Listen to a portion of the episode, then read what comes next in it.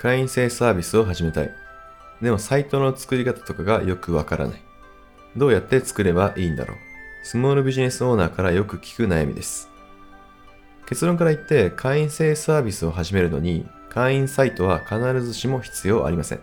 会員メニューを提供することができるのであれば、サイトがなくたって会員制サービスは成り立ちます。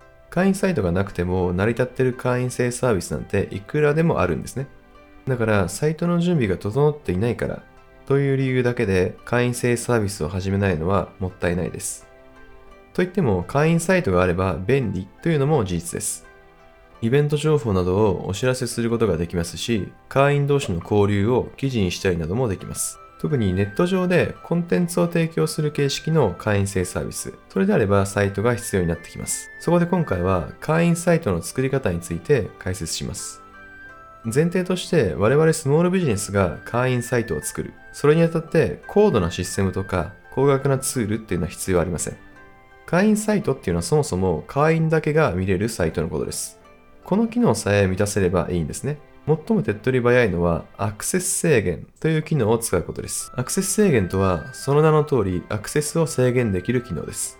ID とパスワードを入力しないとサイトを見れなくすることができます。大抵のサーバーにはアクセス制限機能というものがあります。簡単に導入できるので、それを使って設定すれば OK です。わからない場合は、サーバーのマニュアルを見るか問い合わせをしましょう。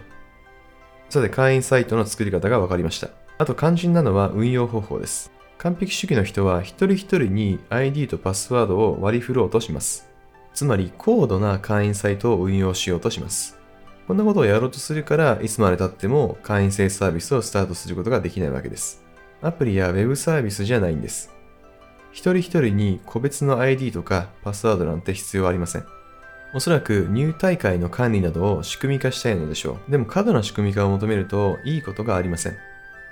例えば月会費の会員制サービスだとします。毎月パスワードを変更してそのパスワードをメルマガで送ればいいんです。その方が簡単ですし、会員の入大会管理だってそんなに大変じゃありません。